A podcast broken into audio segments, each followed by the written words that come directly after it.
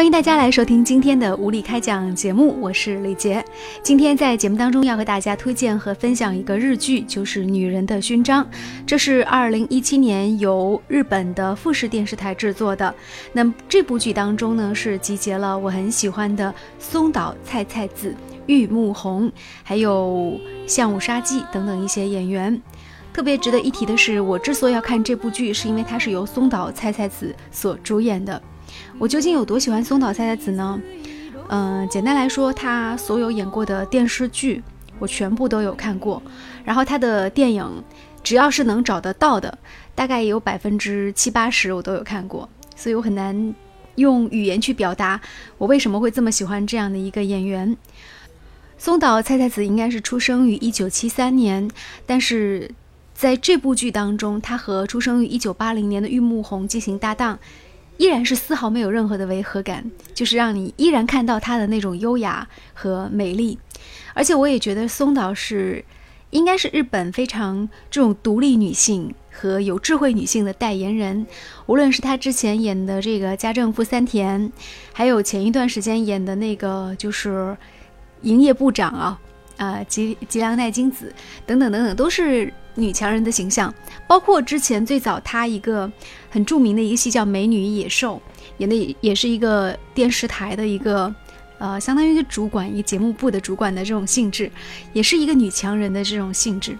所以我觉得每一次看到松岛，都会给人带来很多力量。尤其是如果你是上班族的话，多看松岛确实能够给你带来一些提神的这种范儿。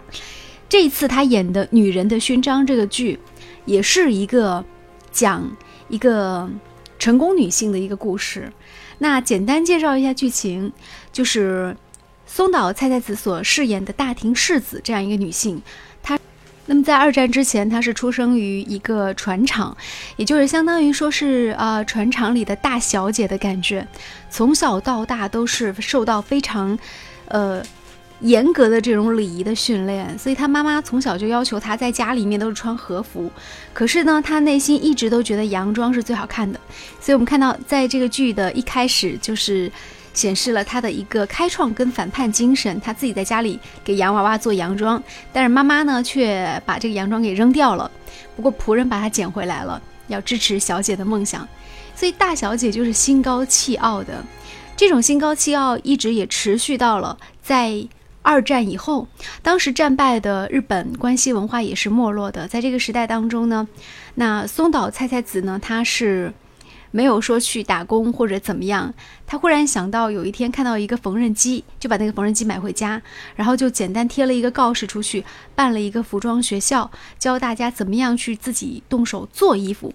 因为她有着大小姐的这种出身，呃，所以她的设计。还有他的很多剪裁都体现了非常优雅的这种感觉，很快招生就已经扩大到了一百人，而且他特别受到了很多这种家庭经济条件比较好的女性的青睐，所以他的学校当中也有一些富二代的千金啊，等等等等。那之后，在几年之后，他所饰演的大庭世子就在这个。就是应该说日本比较大的地方，然后准备开办自己的一个学校，叫甲子园的一个学校。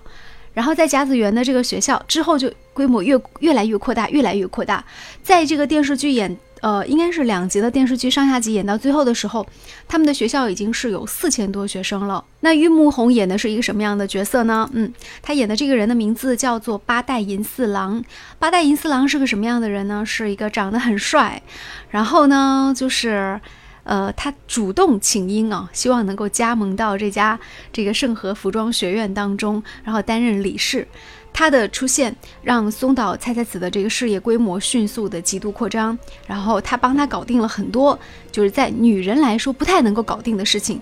比如说帮他取得了办学的许可证，帮他找到了赞助商。在这个过程当中，盛和服装学院是快速成长，然后世子也成为了一个知名的设计师。在这样的盛名之下，那松岛菜菜子所饰演的这个嗯大庭世子，突然之间觉得有一些迷茫了，因为他觉得自己的才华好像无法撑起这样的野心。有一天，他听到了一个叫白石教授的话，他觉得自己要去巴黎，去法国深造。可是。没有人支持他的这个想法，觉得事业正在扩张期，所以不支持。那他就借助谈判一个外国品牌的这种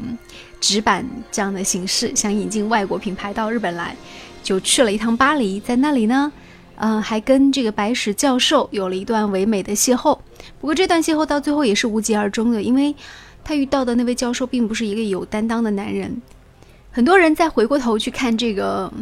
上下集的。有点类似于电影体量的这个电视剧的时候，说并不是因为松岛，而是因为玉木宏，因为玉木宏在这部剧当中的演出可以用出色来形容。从一开始的这个嗯初出茅庐的少年，然后到后来的这种非常成熟世故、冷血的这样的一个商人的形象，都是刻画的入木三分。他对松岛菜菜子是一种什么样的情感呢？其实当他第一眼见到这个大小姐的时候，应该就已经是。挺喜欢这个大小姐的，在之后他帮她解决了各种困难之后，他也是觉得自己和这个大小姐应该是一体的，可是他又没有办法说，就是只有他这一个女人，因为男人都有虚荣心，而他在松岛菜菜子面前，好像永远都只是一个出身没有他好，然后又是被他雇佣的这样一个形象，所以，嗯，他就跟。菜菜子手下的三个校长 都是女校长，然后就都发生了关系。实际上到最后，他就变成学校的幕后的一个实际的控制者，而菜菜子好像就变成他的一个棋子。尽管他是一手创立了这个服装学校，还是一个院长的态势。这里很多人要讨论的一个问题就是说，他们俩之间到底有没有爱情呢？或者说，松岛菜菜子到底喜欢的是那位白石教授，还是玉木宏所饰演的这一位？啊，银次郎先生呢？我个人更加倾向于去相信，就是菜菜子在内心，他其实还是挺喜欢银次郎的。可是他无法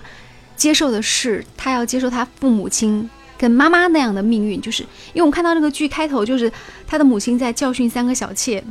然后到最后故事的结尾，他临死之前，然后训话三个女校长，其实。他们四个人，四个女人，其实都是同样爱着一个男人，而且都是被这一个男人所控制的，所以她好像到最后也没有办法逃脱，就他妈妈那一代人的这种，至少在男女关系上的宿命，所以她非常的痛苦。但是她到底喜不喜欢玉木宏所饰演的这一位呢？我觉得内心还是有喜欢吧，至少是有舍不得，或者说有这种牵绊和纠结，不然不会遗言也是写给他的，就是。你不会赢我的，但是他又没有办法跟他在一起，因为他无法接受，以他的这种心思念来说，无法接受这种一一对四的关系，所以这种爱是非常的纠结的。就是对于大小姐来说，尊严是很可贵的，我要不然得到的就是全部，totally。如果我得到的只是一个部分的话，我宁可不要。那他到底爱不爱白石呢？嗯，我觉得至少在人生当中的。在巴黎那个时间，他真的是爱上白石了，因为白石确实带给他很多心灵上的安慰，但这种爱太弱了，就是弱到没有办法带他能够走出他的这种心性的困境等等等等。所以最后到底是什么逼死了松岛菜菜子呢？我觉得一方面是他的这种呃高贵的出身，他的高贵无法允许他自己。就是跟别人分享同一个男人，这是他的高贵所带来的。那那第二是什么呢？我觉得第二是他真的不想成为这个男人的傀儡，因为他其实一开始是想控制一切的，但后来他发现自己无法控制任何事情的时候，所以他不想成为傀儡。当然，第三就是应该是他想要的。我觉得他想要的不是爱情，他其实到最后，他之所以向白石去表白，也是因为他想要一份自由。他觉得他不想被这个男人这样摆布和控制了。尽管也许往前走是一家是一条更加好的康庄大道，然后是更加辉煌的前程，可是他已经无法忍受了。他不想被一个男人控制。我们可以想象，就是人一旦想摆脱另外一个人对自己的控制，那他有可能会做出的一些反应。要不然就是顺顺从，就顺着路，就顺流而上哈；要不然就是逆水行舟。可是逆水行舟有两个可能：第一是你自己真的是可以走得掉；第二就是你没有走掉。菜菜子没有走掉，所以最后选择了自杀。呃，一个励志的剧，看到最后忽然出现一个这样的结尾，我觉得还是不太能够接受的。嗯，但是当我看到玉木宏所饰演的这位银四郎先生还在利用菜菜子的死去炒作学校，他说希望能够对外界宣传说菜菜子所饰演的世子小姐啊是被那个法国设计师灵魂附体疯狂工作导致这个无法完成工作，所以就自杀，就是。用灵魂来爱服装设计吧，就是炒作这样一个概念，嗯，而且还努力的推新学校的校长轮子小姐，那大家都觉得他是不是一个没有心肝的男人呢？直到他一面在看那个布告，就是去世的消息，报纸上登出来的呃世子的布告，然后一一方面流下眼泪，在那一刻，我觉得人的内心是非常纠结的。这个剧它没有具体讨论爱是什么这样一个话题，因为如果说这个剧里所呈现的就是爱的话，我觉得每个人都非常的绝望，没有一个人的爱是那么坚贞的。嗯，你说白石教授吧，他的爱坚贞吗？当初他的这个年纪比他小那么多的小妻子，他完全不理不顾，他的小妻子终于和他的学生殉情了，然后他内心才原谅他的妻子，这是一个何等。冷血的男人，然后你再看菜菜子，他有爱吗？他好像看起来是爱白石的，爱白石教授的。可是问题是，他在内心可能会非常的纠结于说，怎么样逃离另外一个男人对她的控制。我们再看看这个银四郎，他有爱菜菜子吗？他当然是爱她的，他为她解决这么多困难，帮她的学校越做越好，扫荡一切。甚至帮他去搞定身边的这些可能各怀鬼胎的女人。如果没有银四郎这个角色，那菜菜子面对身边的这三个女校长，尤其是那个叫付之的那个女士，那个女士是商人出身，他们家庭，她已经非常明显就是想要拿土地，然后又想要去学校的经营权等等。如果说没有银色郎帮他搞定那三个女人的话，菜菜子根本就玩不转。玩不转带来的什么后果呢？可能他那个院长位子就不保，会被这三个女人蚕食掉。所以银四郎他有爱菜菜子吗？他做的一切好像都在爱这个女人。他帮他学校扩张的更好，帮他搞定他身边的女人，而且就是还帮他去开拓业务，甚至于利用自己的男色的诱惑去保搞定那个服装协会的会长啊。因为服装协会会长当时不给批文的，后来银四郎用自己的男色魅力去勾引这个会长。然后终于拿到批文，就他可以说是不择手段，然后帮助学校搞定一切。但是我们这里就很想了解，就是银四郎他的野心当中，他到底是为这个女人在付出，还是为自己的野心呢？我觉得这是个问题。但是我觉得这个不能够单方面来看，他一方面他是确实为菜菜子所饰演的世子小姐圆他毕生的梦想，但一另外一方面想要更高的权利。然后想要更多的金钱，想把学校推到一个更高的这种极端的态势，其实也是他内心的一个野心。而且，当女人的野心已经觉得说我 OK 了，我不要这么高的野心的时候，那男人的野心会继续的，就是强迫这个女人继续往前走。所以很有意思、很可怕的一点是在于说，他推着一个女人在往前走，一开始用自行车，后来用的是汽车，最后用的是火车，到最后用飞机。女人就没有办法，她飞不动了，就一下子撞死在飞机上。所以这是一种怎么样复杂复杂的情感呢？很难用情感去理解和表达。总之，人性就是这么的复杂。呃，这部剧是写人性的。我们说一下这个作者吧。这位作者其实还挺有名的，他叫山崎丰子。其实这个小说挺早，在一九八五年就被中国引进过来，叫《女人的勋章》。我有看过一个专访，说山崎他本身和这个大庭世子他有比较类似的这种呃人生经历，也就是说他其实自己应该也是有类似的一些人生经历吧，比如说出身比较好，在这个后来的实际的工作当中，那他可能是有爱上某个男人，但是又不得不被那个男人推着往前走，这个过程当中会比较痛苦，所以山崎的剧都是那种比较。怎么讲，在里面好像写了感情，但这种感情又非常的冷血。比如说，他曾经写过《白色巨塔》《大地之子》等等，都是那种就让你看到结尾会觉得汗毛竖起来的这种感觉。其实早在一九六一年的时候，日本就曾经改编过这个剧，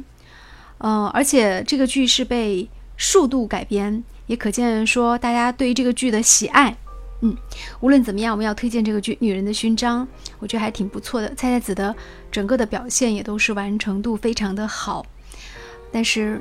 我觉得看完之后，我内心是多少天都无法平静的，因为如果人性如此残酷，如果人性又是如此的深情的话，那我们该怎么去看待呢？那只能说人性真的是很 colorful，好吧，我就分享到这里，还有一些。我无法言说的这种情绪，其实我特别希望大家看了之后自己去分享。印象很深，蔡蔡子一方面在反对传统，一方面他希望能够标新立异，做一个船厂的大小姐的这种异类。可是另外一方面，好像最后因为他自己的行为处事方式和从小受到这种嗯大小姐的脾气的这种养成，好像也不可避免走上了他母亲同样的。这样的道路，当然他最终还是选择了抗争，只不过实在是太惨烈了。就到这里吧，拜拜。